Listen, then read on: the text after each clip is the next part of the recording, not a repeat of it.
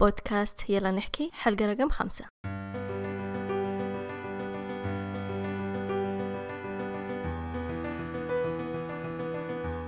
أهلا فيكم. معكم تهاني عبد الرحمن من بودكاست يلا نحكي. البودكاست المتخصص في مجال البزنس وبناء المنتجات الرقمية. وفي هذه الحلقة راح أتكلم فيها معكم عن دورة حياة تطوير المنتجات الرقمية.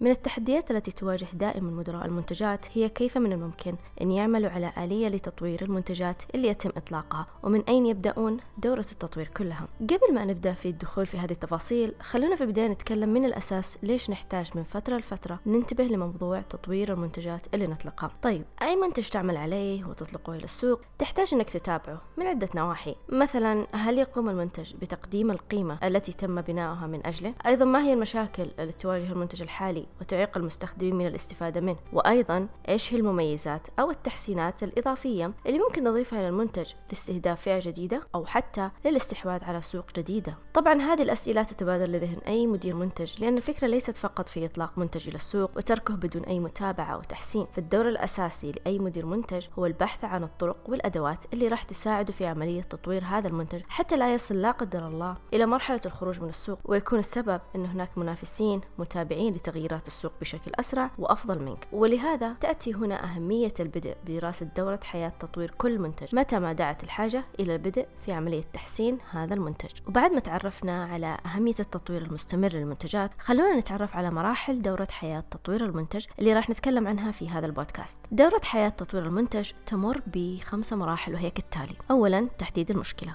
ثانيا اختبار الحل لهذه المشكلة. ثالثا بناء واختبار الحل. رابعا الإطلاق. خامسا وأخيرا القياس ومتابعة نتائج الحل. ولأن التعرف على تفاصيل هذه المراحل أمر مهم خلونا نبدأ بأول خطوة وهي تحديد المشكلة. المنتجات الرائعة تنتج عادة بسبب وجود مشكلة حقيقية كانت تحتاج أن يكون لها حل. لهذا من المهم جدا معرفة إيش هي المشكلة اللي يعاني منها المستخدم النهائي وبناء عليها يتم تحديد الحل المناسب. وبما أننا نتحدث عن مدير المنتج دائما ما تمر عليه مواقف مثل أن يطلب منه أن يتم العمل على حل تم اقتراحه من عميل أو من مجلس الإدارة قبل أن يتم مناقشة ما هي المشكلة فعلا. وهذا يجعل هنالك الكثير من الأسئلة بخصوص مدى الحاجة لهذا الحل خصوصا إذا كانت المشكلة غير واضحة ولم يتم دراستها. وبالحديث عن تحديد المشكلة خلوني استعرض معكم نقطتين مهمة تساعدكم في مرحلة تحديد المشكلة. أولا عند الشعور بوجود أي مشكلة في المنتج لديك احرص دائما بالرجوع إلى تحليل البيانات ومؤشرات الأداء الخاصة بمستخدمي هذا المنتج حتى يمكنك قراءة الأرقام لأنها مؤشر جدا مهم. ثانيا إذا تم اقتراح حل لهذه المشكلة اسأل دائما لماذا تم اقتراح هذا الحل وكيف راح يحل المشكلة حتى تتأكد أن هذا هو الحل المناسب.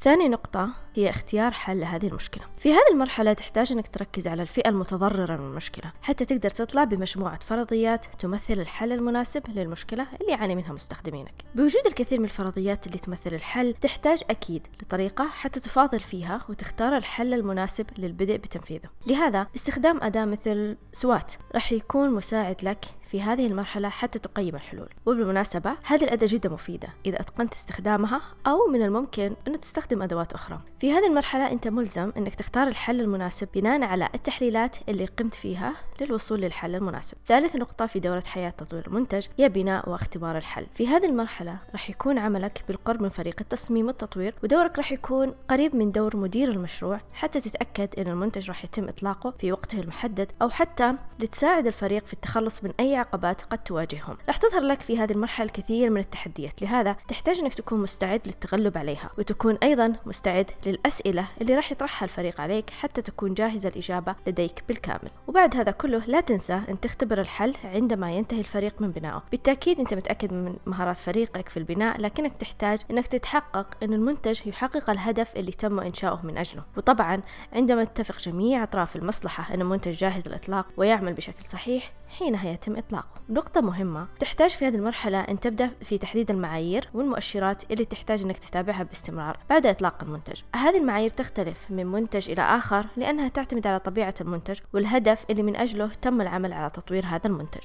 رابع نقطة هي الإطلاق. عند إطلاق المنتج تحتاج أنك تتأكد أنه تم تجهيز المواد التسويقية اللي توضح طريقة استخدام المنتج وأن هنالك محتوى تسويقي مناسب يشعر المستخدم أنه هذا المنتج أصبح موجود. طبعا هذا يكون كله بالتعاون مع فريق التسويق لكنك تحتاج أن تتأكد أنهم يعملون في نفس الطريق والتوجه اللي يضمن نجاح المنتج. عند الإطلاق راح تنتهي مهمة المطورين لكن مهمتك كمدير منتج لن تنتهي بعد. فبعد أن تم البناء تحتاج أن تتابع عملية الاستخدام الفعلي للمنتج حتى تتأكد أنه راح يحقق النجاح اللي حددته في البداية عندما بدأت هذا المشروع. وآخر نقطة هي القياس ومتابعة نتائج الحل. الآن تبدأ فقرة قطف ثمار تعب الفريق لقياس النتائج وتحديد مدى نجاح المنتج. في هذه المرحلة تحتاج أنك تبدأ تستخدم المقاييس ومعايير الأداء اللي حددتها في مرحلة تطوير المنتج. حتى تعرف مقدار النجاح اللي حققه المنتج الذي أطلقته. عملية القياس والمتابعة واحدة من الأمور المهمة في عملية إدارة المنتجات. حتى يستمر منتجك في تحقيق المزيد من النجاحات. لهذا انتبه أن تنشغل بإطلاق المزيد والمزيد من المنتجات بدون أن يكون هنالك أي